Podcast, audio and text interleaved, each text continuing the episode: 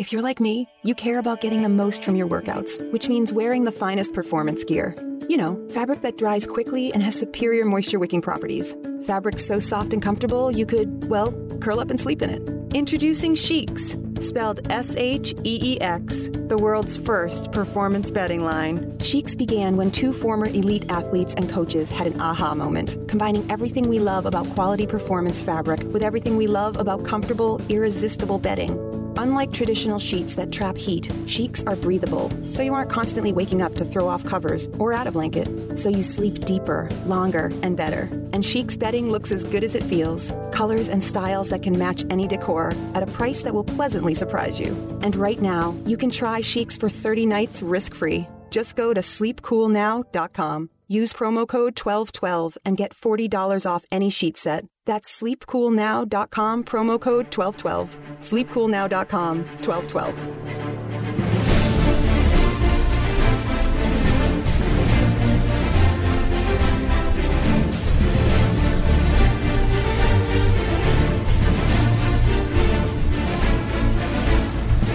This is hour number two for the World According to Zig podcast for this August 26, 2018. My name is John Ziegler. I'm the host of the show where you can still get the truth about the news of the week, or the month, whatever it happens to be, from a conservative perspective in this world turned upside down. Hour number two is generally our interview hour, and this edition of the podcast is no exception. We are really excited about the interview that I recorded two days ago. And it's important to point out that it was recorded two days ago, uh, this being Sunday, August 26th. I did this interview with Rick Wilson, the Republican uh, strategist who's out with a new book called Everything Trump Touches Dies.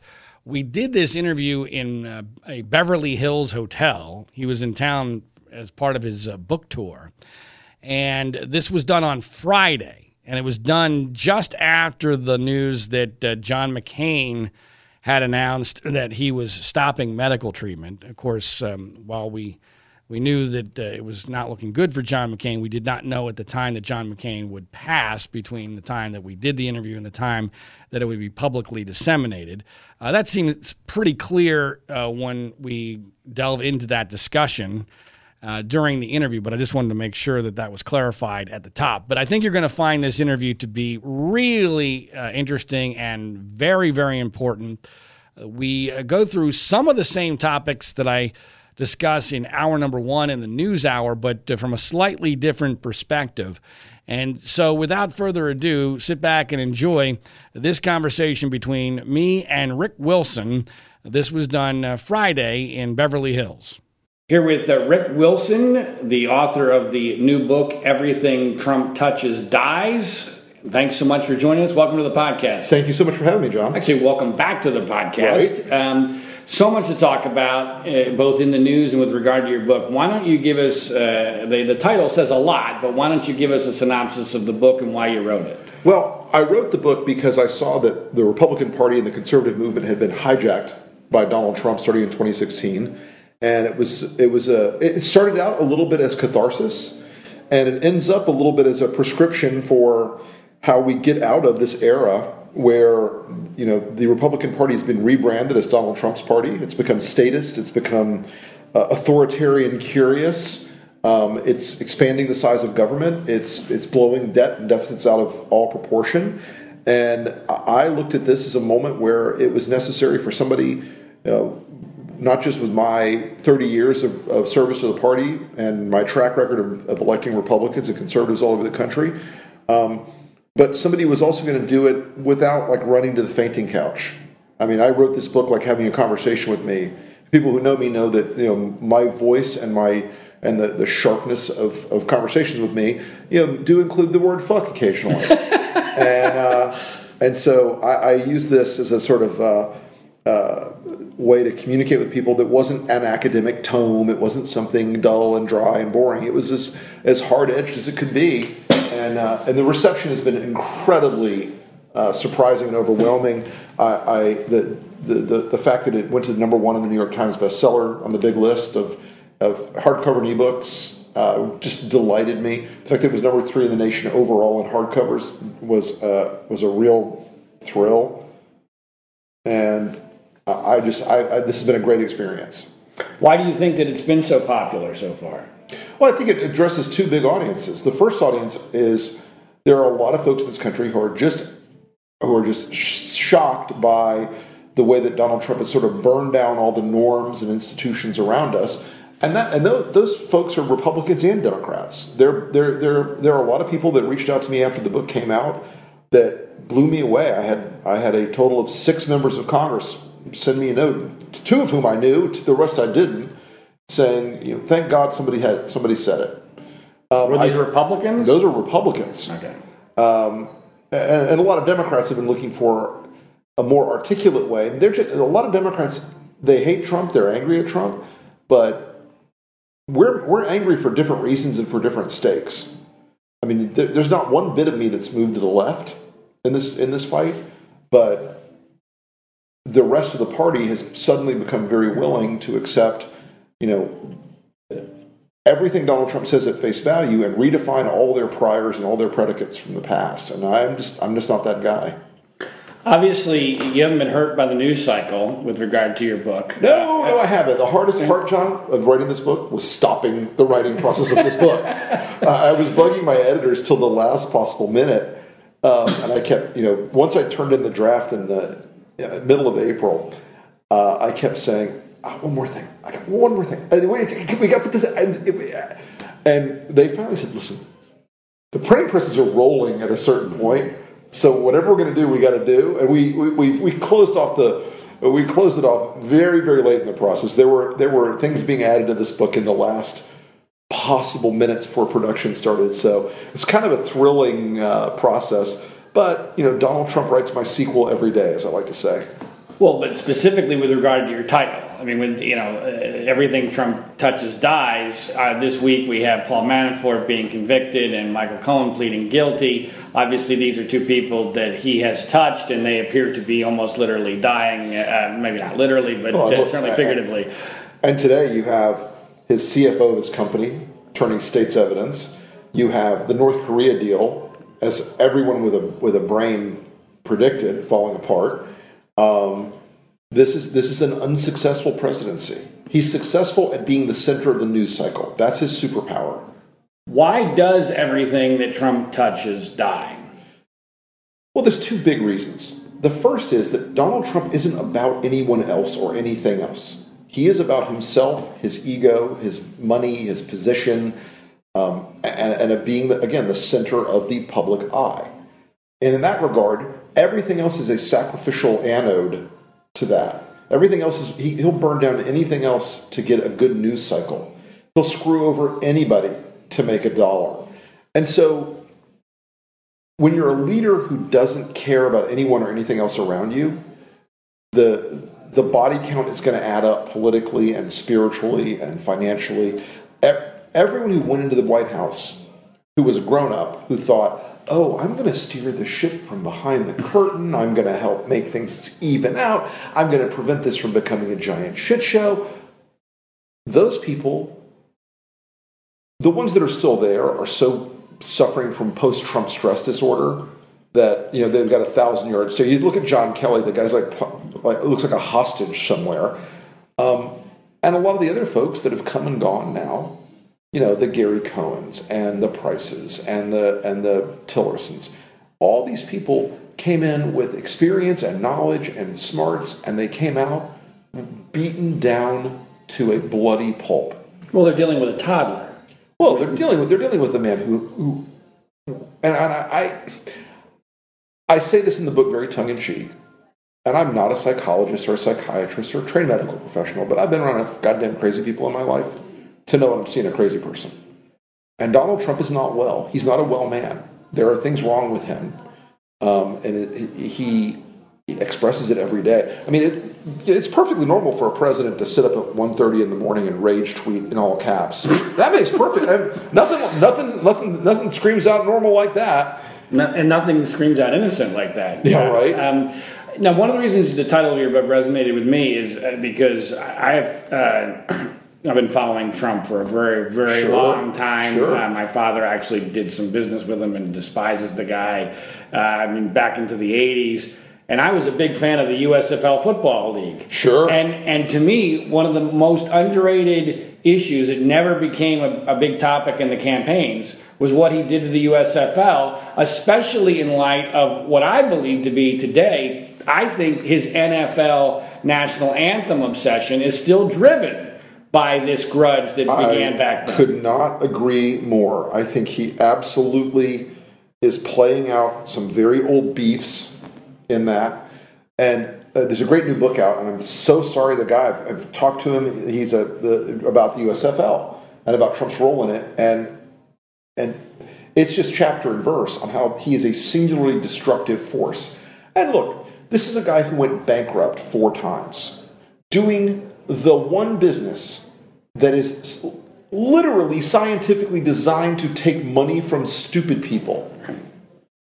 How you go bankrupt in the casino business is beyond logic and reason, but he did. His real estate empire is a branding empire. He doesn't really build things and hasn't for 20 years. Nobody will loan him money anymore, except banks tied to the Russians and, and, and floating on a sea of, of, of Russian oligarch money. And so all these things with Trump's image really get to the nut of why nothing works. Because people bought the TV character he played on The Apprentice for 15 years. They saw in The Apprentice a man who was smart, worldly, great negotiator, knew everybody, always success. Everything everything he gets involved with makes money, turns to gold. But it, like a lot of reality television, was a lie. It's as contrived and phony as, you know, big haired women flipping tables over and having catfights. It's the same kind of BS that, that people have believed for a long time. Um, people believe for a long time and, and, and, and for no good reason. And in Trump's case, it took him to the presidency. All right, let's talk about the politics of it. That's a great segue because obviously how this man became president and what he's done as president are the, are the essence of, of what most people are concerned about. And, and politics is where you've you've made your business for many many years. Many years. Um, I, will never get over the the primary process uh, and how this happened. There's a million different reasons why it did and why he wasn't stopped. I, I personally believe that the the breaking of the business model of the conservative media was a major role in this that he sure. that he filled a void that they desperately needed at a mm-hmm. time period where they were in desperate need of both content and ratings. He provided it. It was a it basically became a, a, a fire that got out of control. I think a lot of the conservative media people probably thought at the beginning this will be fun, uh, and then it became far more serious. And by the time it became a raging fire, no one could put it out. By the way, what do you make of that narrative? I think I think that's a very uh, cogent and accurate moment because you know, you look back at the house that Roger built, and Fox since 96 had done amazing things. They had spent eight years at war with Barack Obama, and their greatest fear was a President Jeb Bush. Their greatest fear was a President Marco Rubio. Mm-hmm. And they thrived on this sense of controversy and, and, and outrage, and they fed their audience and so did talk radio and Breitbart and all these other people in that constellation that make up the populist right wing media enterprise. And that, that enterprise needs an enemy because they had trained everybody to say, your heroes are never perfect. Good is never good enough. The best is the enemy of the good. The perfect is the enemy of the best. And, and so you know, it, it led to heroes like Ted Cruz in their minds, and Ted Cruz, you know, was was ideologically pure. He was going to be the guy for Fox, and uh, they weren't happy about it. I don't think Roger was ever happy about it, but by that point, Roger was on the downside of his career. You know, Rupert is very, very, very up in years now, mm-hmm. and while James and Lachlan are not Rupert's politics, they're also not in a position to blow up billions of shareholder value mm. with a very successful cable network. When they saw that Trump was driving the ratings and the engagement on social and everything else, that investment went all in. And but it wasn't just saw. Fox. Oh, no, I and I write about this. MSNBC, Yeah, no. CNN. They gave them over I two write about this billion dollars Yeah. of free advertising. John, you're absolutely right. I write about this in the book. They the they darken the sky for everybody else, and I, I tell the story in the book where one of the people who worked for one of the other campaigns they had set up a big important speech, and they had gotten you know they they had gotten a buy-in from the networks, from CNN, Fox, and and uh, and MSN to come and live cover major policy announcements, major major speech, and this guy and he had been we had actually disagreed on a lot of things for for a while about you know Trump, Trump and populism and whatnot. He kept thinking Trump was just going to blow up, and that would be that, and they would be the nominee. I don't I don't want to identify who it is because he's now inside that world. He's in the matrix, as I say. But he called me in an absolute state of rage, and he goes, "Every camera here in our event is dark because the networks, all three of them, are following are, are watching live Trump's plane circle to land at an event Right. that doesn't start for two hours. Right. Yeah. I believe it totally, and uh, I think that played a, a major role in this. But at some point, though, he had to get votes. And the part of this that I am still mystified by, and I would love to get your uh, take on, is I am uh, totally baffled as to how a lifelong uh, Manhattan liberal like Donald Trump could understand and manipulate the Republican base better than any of us could ever understand. I mean, I, I like you, have spent many, many years, you know, as a talk Sure. radio host. Uh, I'm going to events, talking to people on the phone. And let's let's face it. I always knew there were elements of the base that were nutty. All right? there was no. There's always been no question that there was some nutty elements to it. But even I, who I felt like I had my finger closer to the pulse than most people, had no idea how batshit crazy Yeah. a, a good portion of the base is. Were you as surprised that the base was as different uh, than uh, than from what we thought it was? I thought And it was five percent of the base. It turned out to be about twenty, maybe more than that. maybe more. Maybe a lot. Look, a lot of a lot of Republicans. Look at birtherism. Right. I mean, birtherism really is the touchstone of that. Yeah, I and, mean, and I'm proud to be one of the first consultants in the country. In 08, this started making the rounds a lot. And there was a super PAC group, or, or, or, or it was a PAC at the time, that wanted me to do an ad. I'm like, guys, before you dig in on this, let me have my researcher make a couple phone calls. Mm. Because this is the craziest story I've ever heard. Mm. So I had my researcher make some phone calls. Calls me back and says, uh, yeah, I called a, a person we've used in Hawaii before, and he went down and got the microfiche, and there's a birth announcement, and the state verifies there's a birth certificate. He's like, okay, this is bullshit. It's stupid. Right. But, but without the details of the And birtherism, took- so, so right, we, but- we know it's bullshit. But, right, but, but that should have been an early warning sign that 25% of the Republican Party believe that, and still to this day, the numbers are around 15% who believe Barack Obama is a Kenyan Muslim sleeper agent. And, it, and if you change the question, it's much higher than that. Correct. I, I mean, and it, it, so to me, I mean, and by the way, just to be clear on the birtherism, I actually think Obama wanted that issue out there. I've written about it. I, I've written about it before. He loved having the Republican Party marginalize itself and look like a bunch of goddamn crazy people. Well, but it turned it didn't work out too well in the end because No. because without birtherism, there's no Trump. Let's be clear about Right. that. Birtherism is how he got the street cred. And you know why? With, with the Roger, crazies. Roger had been try, Stone had been trying to talk Trump into running for president for 25 years, and he'd always get him to tease it, and he'd always convince Trump. Well, you'll have fun. You'll get your name up there. People will talk about you. It'll help the business. And Trump would always do an event or two, and you know, tease it.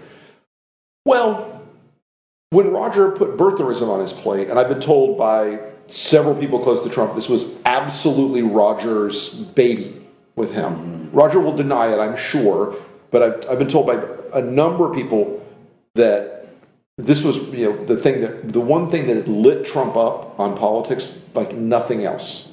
He loved it. He loved it. He thought it was the greatest issue ever.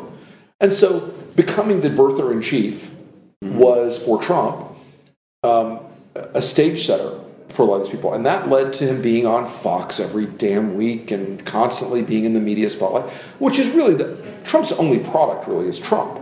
Right. Um, so, do you think that it's Roger Stone who is the person who understood the craziness of the base and it, that effectively Stone is Trump's brain?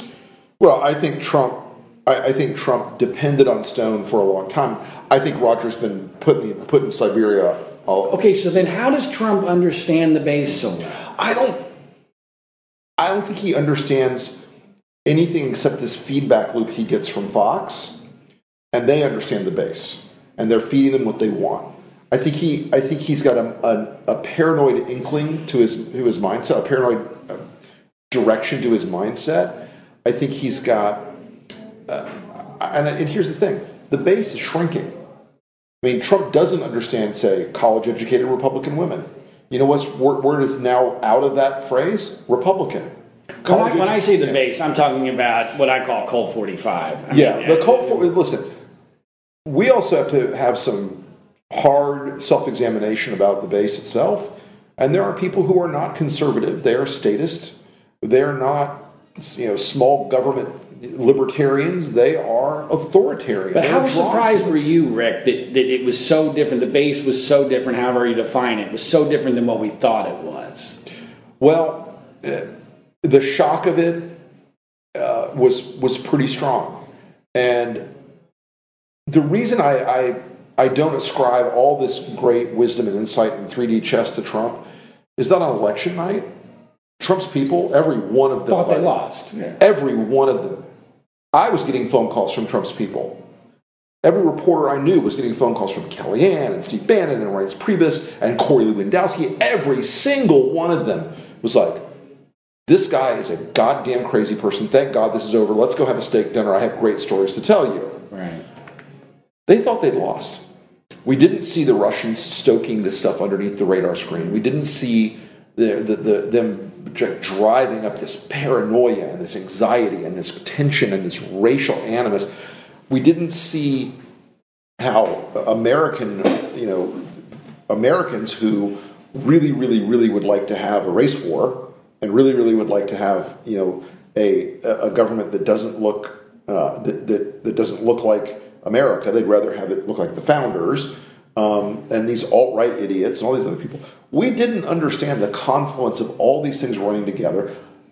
I understood that Hillary was a terrible candidate from the beginning. I'd seen her up close when he did Giuliani's race in 2000. And if Rudy hadn't gotten prostate cancer and a girlfriend at the same time, history would be really different.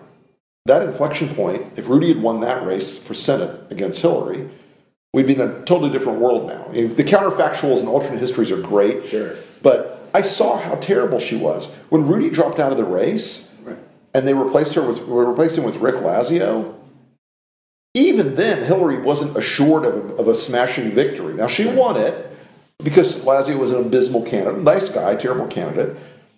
But every time she had a tough race, she lost. Barack Obama took her head off. No, I agree with all that, but and but going to what happened in 2016, yeah. you seem to imply there that you think that Russia did potentially impact the outcome. Where do you stand on that? I believe they impacted the social climate outcome. I have yet to see evidence that they hacked a voting database in order to do something on election day. Well, that wouldn't have to be that way. Right. I mean, they could have, and there is evidence that they tweaked registration databases or accessed them at the least. But their information warfare campaign had a meaningful impact on this country. This issue of Russia's influence, I, I, have a theory that when you look at her depressed numbers in Wisconsin and Michigan, you can at least argue that Russia caused Trump to win those states. It still doesn't get him to or her to an electoral college victory, but what do you make of that potential theory? Well, look, I think that we know from what the intelligence community has reported, we know from what Facebook has told us they were very active. The Russian bot army and troll army, they were very active in those states. And they were active both to cause racial division, to turn down Democratic turnout, and to increase pro-Trump sentiment and turnout. So I think that I think that those things represented a thumb on the scale. And in a close election, any thumb on the, on the scale matters. Anybody who who thinks that you know it doesn't matter if, if a foreign power that's hostile to this country is playing in our elections on either side is wrong, they got a another thing coming. This this is a this is a dereliction of of of Trump's you know sworn duty now to, to be honest about this and to protect this country. They've, they've shut down the elections reform bill that would have added some cybersecurity protections against things like what Russia did. And I think you know again, it's a, if you're in a close race in states that she was taking for granted, and uh, I don't know who the Russians had Sherpa their data around or or who they had counseling them on where to target, but that to me is the biggest mystery I'd love to have solved. Well, who, who helped them target that stuff? And I'm wondering if there's an American political consultant who has deep ties to Russia named Paul Manafort who might be part of that equation. You know, obviously Manafort would be the, the first suspect, but I've always found it interesting that some of Steve Bannon's comments mm-hmm. about depressing her turnout mm-hmm dovetail exactly with what the Russians did. You mean Steve Bannon on the board of Cambridge Analytica, one of the tools that was used in this election? Yeah, that would be that would be something. That would be that'd be a remarkable uh, coincidence. What what, you, what is your theory, Rick, on what, what the Mueller investigation is going to find with regard to specifically collusion in, in Russia? Well, I think they're going to find that there was conspiracy, which the word collusion has become sort of a trope of the Trump world and and it sounds a little more delicate. It sounds a little more ephemeral than conspiracy. But I think they're going to be able to show that there was a conspiracy between the Trump campaign and senior officials on that campaign, including his family members, to work with the Russians in order to gain uh, uh, Ill- illegally access data and advantage uh, and political advantage against Hillary Clinton. And all this other smokescreen that the president and his media enablers throw up every day about the deep state and Bob Mueller and angry Democrats, all this stuff, it's just crap. Mueller's working methodically, he's working carefully, he's working slowly. It's it the depth of their knowledge on what happened. You know, I've been around this the, the world long enough to know that when they're making intelligence cases, a lot of the times they already know what they need to know but they know it from sources that can't be busted out and have and revealed. So they build a case around other data and information to get to it. You know, I, I would I would imagine Bob Mueller has seen all the email and phone traffic already from what happened before that Trump Tower meeting. I would imagine he knows exactly when Roger Stone actually talked to Guccifer 2 and all the data and the real thing and not the spin. So I think he's going to find that there was direct contact and collusion. I think we're also going to discover that Donald Trump's financial ties to the Russians, which are outlined in Craig Unger's excellent new book, and that I was talking to people about in 2015 and, uh, and early 2016, go way, way back. The guy has the guy has been a uh, the guy's been in the orbit of these uh, Russian oligarchs and mobsters for a very long time. Their ties there are much deeper than he's admitted, and and we're going to see. I think at the end of the day that Americans are going to be shocked what they've been lied to about by this guy. I agree with everything you just said there, except about Americans being shocked. Um, I, I, think we're numb, and I think that uh, 35 to 40 percent of the population has tuned this out uh, because they don't want to hear the conclusions of it. Uh, again, talking about mostly the Trump slash Republican base. So while I am convinced that Trump is quote unquote guilty to some degree. What exact degree we don't know yet. Um, by the way, part, part of the reason I'm convinced that Trump is guilty is, if, and I'm curious about your take on this psychology. Right. So, so Mueller is a lifelong Republican who has now been fully embraced by the liberal establishment. I mean, they think they think Robert Mueller is Superman, right? I, I actually think liberals' expectations of Mueller are completely out of control, and they're going to be potentially very disappointed. But that's, that's the reality. The liberal establishment has embraced Mueller. Mueller is Trump's lifeline to pure exoneration if he's innocent. And yet Trump is just trying to attack Mueller at every opportunity. That's a Donald, guilty man. Donald Trump, it, right? Every behavior Donald Trump displays is not of an innocent man. Right. Every behavior Donald Trump displays is of a guy who, you know, this isn't just you get caught you get caught you know screwing your girlfriend it's you get caught screwing your girlfriend you're in the hotel with her ears around or ankles around your ears and your wife's standing there going what's going on and you're trying to say uh, no not what it looks like No, this is what it looks like. And the, the, the bigger problem for Trump, past trying to kill off Mueller, is he is opening himself up to one layer of legal jeopardy after another. The obstruction problem is a crime. Obstruction of justice is a crime. And he continues. And this whole admission by Rudy this week, you know, that, that oh, yeah, we talked about whether we should pardon Manafort if it looks good or not, so he'll get the. I mean, these guys are walking themselves into the jaws of legal jeopardy every day. But here's where I think we're going to differ, Rick. And that, I'm really curious to get your take on this. Uh, we're not in a legal realm. This is a political realm, okay? And so, and I, I believe that the facts aren't going to matter here. I, I don't think the law is going to matter. This is a purely, when it comes to the president, when it comes to impeachment, when it comes to potential removal from office, is a pure, almost a purely political matter. And I do not see a path. I do not see oh, a path look, where Trump ever gets removed from office. I've said this a hundred times. Impeachment is the highest mountain in American political life. It is so close to impossible that even if we weren't, to be clear, removal, not impeachment, but right. removal. A, a conviction in the Senate. I think Trump, by the way, doesn't even understand the difference based, no. based upon his terminology. But uh, he's a man who's easily overcome by inanimate objects. He definitely doesn't understand the difference. But reaching conviction in the Senate, I mean, look, Trump in the Senate, real talk, has about eight or ten people who are real Trumpers and they love him and they'll set their ass on fire for him. The rest are sort of like, eh, we'll just muddle through. Two thirds is still impossible to get to. I mean, show me a map where you get two thirds of the Senate, even if we hold the Senate right now where we're at, which is, you know, unlikely. We're going to lose at least a seat, in my view. We're not going to pick up. We're going to pick up Florida, I think, but we're not going to pick up Missouri or West Virginia. Those are, I mean, they're, they're jerking themselves off if they think that's going to happen. There's no map to two thirds in the Senate. Even if tomorrow Donald Trump said, Yeah, I took the Russians' money. I'm fucking up America. I'm doing it because I work for Vladimir Putin. It's still hard to get to two thirds. Those people are terrified of his base.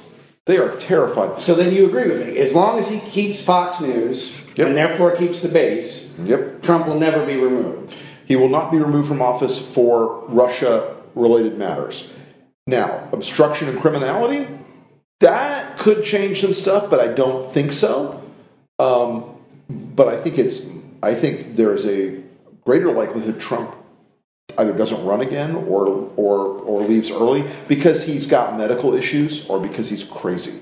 And I, See, I, I actually believe I actually think that in in a bizarre way that all of this increases the chances he has to run for reelection because he views the presidency as protection. As protection. Yes, I agree. I agree. And there are, you know, even if you take the the argument and it is not by any means a settled argument that you can't indict the president. Um, he may be open to legal exposure after the presidency. Right, so he's not, gonna, he's not going to decide, you know what, I'm going into private sector and lose the protection of right. everybody. Right. I mean, he, he's in a far more vulnerable position, not just because he's not president, but now Fox no longer has any any dog in the hunt in protecting him. So, Correct. So let's let's game plan this out there just so people understand it. Because a lot of people might think, well, Richard Nixon may not even have done nearly as much as, as Trump did, uh, and he was forced to resign. And I and I say, well, hold on a second. The world's very different. Uh, Richard Nixon had no Fox News channel, uh, and Richard Nixon had Barry Goldwater who said, "Look, it's over." And I think it's it's very poignant and sad that we're talking on the day when John McCain has announced that he uh, right. is no longer going to be seeking medical treatment because John McCain is not going to be around for this battle. No. And John McCain was, you know, happens to be in the Barry Goldwater seat.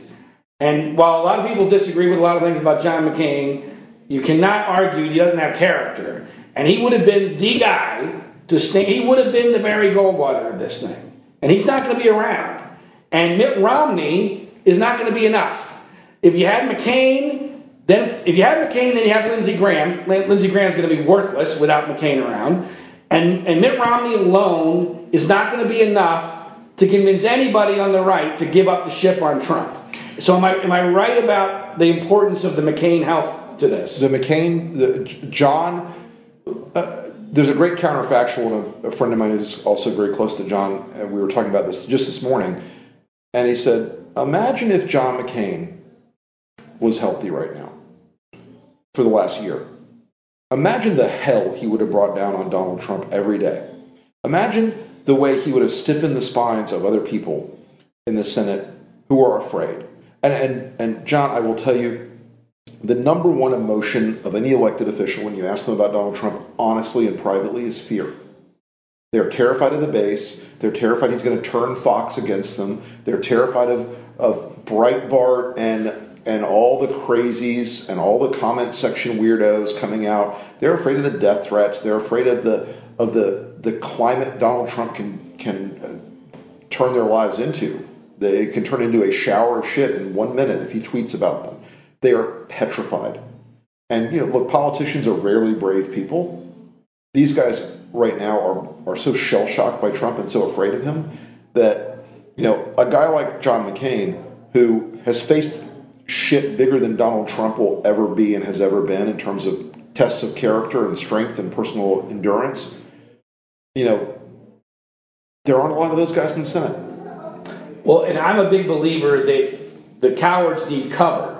And, and McCain, along with a Romney and maybe a Lindsey Graham, would have been able to provide that cover. That cover is not going to exist. And then you know, and, and, it's you know amazing the unbelievable luck that Trump continues to have. Charles Krauthammer is another guy that yep. could have provided cover on Fox, yep. and he's gone now. So so there's nobody left. I mean, the, the, the, the primacy of Fox News, I joke in the book about it being the fourth branch of government.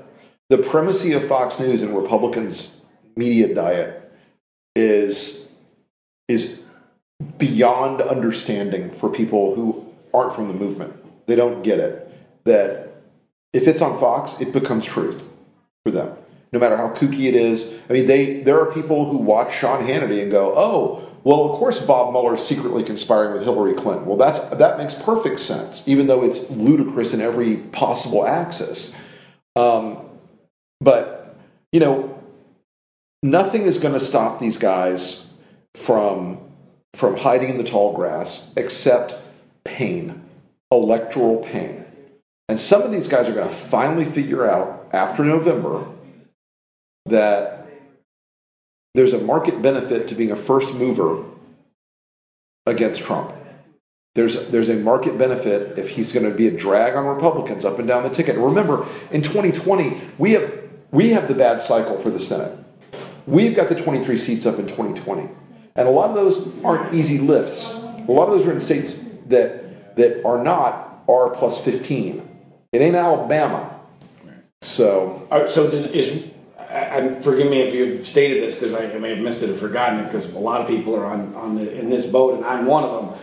I, I believe that a, a, Republican conscience must bite the bullet and vote Democrat this November. Are you in that boat? I am. I'm in the boat where where I think that there are enough options for Republicans around the country on a state by state, case by case basis. Look, I can I can name two or three Democrats that are to the right of their Republican opponent on economic issues. I'm not even talking about right left. I'm just talking about pure oversight uh, in the House. I'm talking about in the House. Yeah, the House of Representatives. What I, what I'm I, voting for a Democrat for the first time in my life. Who's I think a lesbian uh, uh, in a in a competitive district here in California, and and I don't like it but I feel like it's the only choice I have because there needs to be oversight. Well, I, I think that the Republican Congress has bought this problem. Talk, look, Paul Ryan is a guy I've known and admired for many, many years.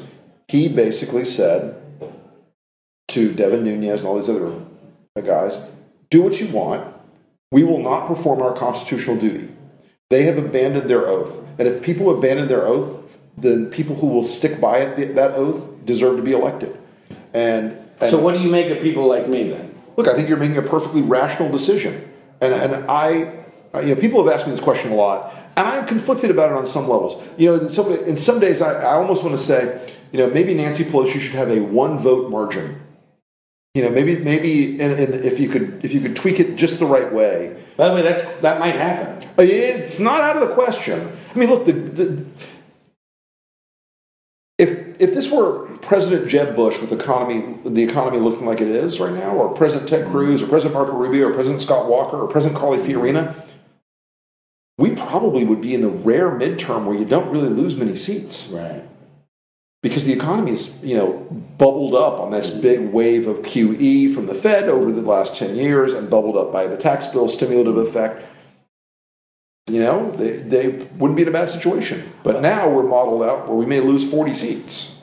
So you agree that the Democrats are likely to win the House, and you think they're going to win the Senate?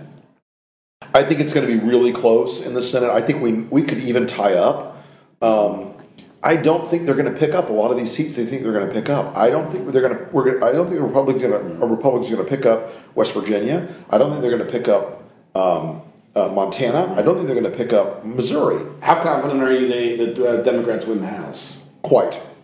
I mean, I, I have seen some of the numbers that the NRCC is dealing with, and it that that is a group of people who are their the mood is funereal. They are they're they're looking at R plus five seats now as as screaming siren danger zone seats. They're looking at R plus ten seats where they used to look at you know uh, look at as they're looking at those some of those are even at risk. Mm-hmm. So the model of the twenty four seats the Democrats need, they've got about seven different pathways where they can get there based on wins. There's only a couple places Republicans look like they can pick up seats. Minnesota, of all places, just because the weird electoral chemistry there. Um, where Democrats held these rural seats for a long time, they kind of you know become more red over time. Um, I was arguing with, and I had this continual argument with a friend of mine who's a Democratic congressman, John Yarmuth. Yeah, uh, um, who's a real good guy, uh, and I and I don't want to speak for him, but I, I know that there's a huge argument in the Democratic base uh, caucus about uh, how many seats Pelosi will cost them, and uh, I, I, think it's at least five to fifteen. Uh, Look, Nancy Pelosi, and, I've had this. Uh, you know, a lot of a lot of people on social media are like, "Why do you hate Nancy Pelosi?" I'm like, "Look, as a Republican strategist, I don't hate Nancy Pelosi. I love what she does for the Republican base. They, I mean, I've I've probably made 50 TV ads over the last 10 years of Nancy Pelosi and say." Democratic Congressman so and so, just like Nancy Pelosi, is this, this, and this. And Republicans eat it up with a spoon. They love it. It's really amazing to think that in 2012, Newt Gingrich partially had his campaign for president destroyed by sitting on a bench with Nancy Pelosi, and, and Donald Trump four years later had been writing checks to her like a madman. It's, it's crazy. The whole thing is crazy. But in the remaining minutes that we have, right, the part of this whole fiasco that pisses me off, maybe more than anything else, is that here's my vision of the future. I think we're going to lose the House, uh, maybe not by a huge margin this time. I think the Senate's in peril, certainly in 2020. If Trump runs for reelection, it's gone um, because of the numbers. But I think that's just the beginning. I think we have set ourselves up for the biggest backlash of my of my life, maybe in American history, mm-hmm. and we have simultaneously, while setting ourselves up for a backlash, a liberal socialist backlash, we have destroyed any weapons we have to combat that backlash. The filibuster is gone. Our yep. credibility is gone. The, the, credibility of our media is gone. We have sold out all of our principles to Trump. We will have no weapons to combat Correct. this backlash when it happens. The, Am I right? The, you, I completely agree. The handful of people that will, will be credible in the future are guys like us who were Trump skeptics who said, wait a minute, guys, what, what, are you sure you want to do this? Are you sure this is where we need to go? And even then, the rebuilding process is going to be slow. It's going to be painful. It's going to require. But but the demographics aren't going to allow it. Right. That's that's the problem. Is if you want to if you want to look at the future, look how millennials are registering. You know what it used to be? It used to be basically young people were pretty democratic. They'd either register Democrat or independent, and about 25% would register Republican. You know what it is this year? In three states that I just looked at, eight. Eight. And early it's not going to get any better. Early voter behavior determines later voter behavior. Um, Hispanics, bye. I mean, the Hispanics, the great focus group that we came out of in 16, late in 16, and a Cuban guy, Republican, is like, I'm not going to vote for Trump because he insults Hispanics all the time. And da, da, da. Now, in Florida's weird political chemistry, the Cubans hate the Mexicans, and the Puerto Ricans hate the Cubans, and the Cubans hate the Puerto Ricans. And it's just like inter, inter, inter team warfare, right? And and the moderator said, Well, but you're Cuban and you're a U.S. citizen. He goes, No, no, no. He treats all Hispanics this way, all of us this way. And it struck me really hard because that's what Hispanics hear when he talks about Mexico. And when he, when he, when he lets Puerto Ricans die, right. those U.S. citizens, they, they, they are a, they, we've polled it in Florida, they hate him with the fire of a thousand suns. But, well, which doesn't bode well for him winning in 2020, but I, I'm convinced that the Democrats are going to blow their nominating process like we did in 2016. I, I, they, the Democrats have a great propensity for, for taking a easy layup shot and blowing it over and over again. Yeah, but but just to finish the other point yeah. about where we're headed here. So you tend to. It seems like you agree with me that we're we're in a doomsday scenario, whether it's 5, 10, 15 years from now, where we're going to end up with total socialism with no way to to to put the, the oh yeah any guess, restrictions. Guess what? Guess what happens after after they take the House and the Senate? Donald Trump has to veto single payer health care about five times in a row. Which he's not going to do, by the way. No, he won't. Actually, he, he won't. He will sign it. Of course, he will. But because look, Donald Trump knows his base. Right. And he knows that they basically right now depend on Social Security, Medicare, Medicaid, right. and disability. So we're headed, Trump is going to usher in socialism at least 10 to 20 years before it would have happened otherwise.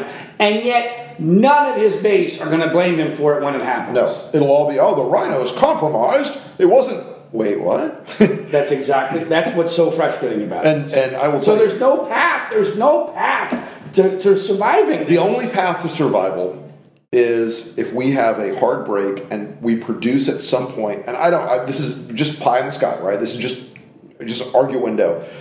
At some break, at some point, we have we discover a limited government charismatic figure from entertainment or sports or media or somewhere that stands up and becomes a champion and reconfigures the party much like Obama reconfigured the Democratic Party, you know, this out of nowhere wild card superstar.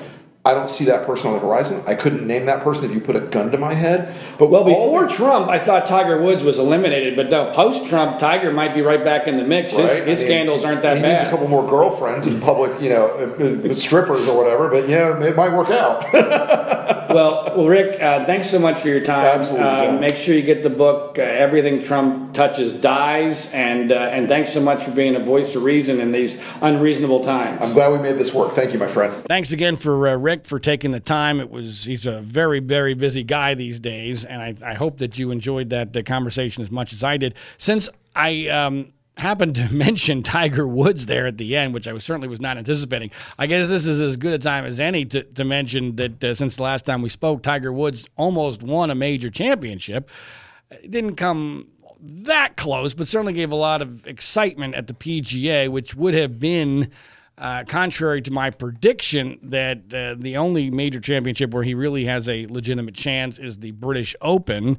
Uh, I was uh, quite thrilled to see Tiger uh, make that run at the PGA. I was surprised, especially considering the way that he started. He started that tournament. Horrendously. He was a three over par through two holes, and then he changed his shirt. And I, am convinced that if someone went to the porta potty where he changed his shirt on the third hole at the uh, PGA Championship, that if they look carefully, they might have found Clark Kent's glasses. I'm, I'm pretty sure that there was a, a major change, not just in, in, his shirt, but it seems almost like he uh, turned into Superman at that point. Uh, although not enough to to beat Brooks Koepka, who just looks awesome at this point. Uh, here's the thing about Tiger, and by the way, uh, with reference to what I said to, to Rick, I, you know, I was mostly joking way back, I used to think that Tiger was going to be president someday. You know, back in my KFI uh, Los Angeles days, I used to, to semi joke about this all the time. Then, of course, the scandal happened. But one of the few good things about the Trump era is that Tiger's scandals no longer seem significant at all. I mean, really, uh, in fact, they might actually be uh, qualifications for president. So, you know, I'm going to keep an open mind. Now the Tiger's more likable and made a comeback. And I, I actually think that, uh, you know what? That's not out of the realm of possibility. I mean, hell, nothing's out of the realm of possibility after Trump's your president. So, uh, you know, let's just keep that uh, hope in mind, uh, you know, for, for 10, 15 years from now. But with regard to, to Tiger, the player, uh, I know I'm always the, the, the pessimist but uh, and it's amazing what he's done. His comeback has been insane. It's been way better than I ever anticipated it being. It's maybe the most remarkable uh, thing he's ever done in his career. In some ways, that PGA Championship was one of the most remarkable performances of his entire career, even though he didn't win. But he's still 42. He's going to be 43 by the next time he plays in a major championship. Yes, next year's schedule seemingly plays well for him, but there are just so many good players now. And they are so young and they hit the ball so far. And the, the number of things that have to come together for him to win are so almost astronomical. And let's face it, he's only got a handful of chances left. I mean, at 43, I mean, we're in a very young era. I mean, he might already be past his prime. I mean, I, I, I got the overwhelming sense that that that the PGA might have been what should have been Jack Nicklaus's 1986 Masters, except fate never accounted for Brooks Koepka. That's what it felt like to me. I think there's a possibility we're going to look back and go, "Oh, that was it. That was the one. That was that's what could have been the last miracle to go out on." I hope I'm wrong, but I, that's my sense of it. Anyway, uh, make sure you go out and get uh, Rick Wilson's book, and please check out hour number one, our news hour, and hour number three, a really great interview regarding the two so-called Ohio State controversies. You will not want to miss. Plus some uh, thoughts about the uh, the Catholic Church scandal. That's all in hour number three of the World According to Zig podcast. As always, I ask only two things of you. Number one, please share this via social media, Twitter, Facebook, word of mouth, what have you. And number two, do yourself a favor. And if you're one of those people who uh, sleeps, and when you sleep, you use sheets, please pay attention to this important message. My name is John Ziegler. Our website is freespeechbroadcasting.com. Coffee? Oh, thanks. How did you sleep? Ugh, like a baby. I don't want to get out of bed, ever. These sheets are mm, incredibly soft. What did you say they're called again? Performance bedding by Sheex. Performance bedding? yeah, they're made from super high tech performance fabric. They're incredibly breathable, so you're not waking up at night throwing covers off and then an hour later throwing them back on. Huh. No wonder I slept so good. Since I started using Sheex, I sleep like a baby. No more sweaty nights for me. No? Well, Well, I like them because they're soft. They feel like mm, silk. Performance fabric, huh? Maybe we should. Oh, I don't know. Try them out again. Comfort and performance for better sleep. That's Sheex. S H E E X. Sheex. Try Sheex for 30 nights risk free. Go to sleepcoolnow.com. Use promo code 1212 and get $40 off any sheet set. That's sleepcoolnow.com, promo code 1212. Sleepcoolnow.com 1212.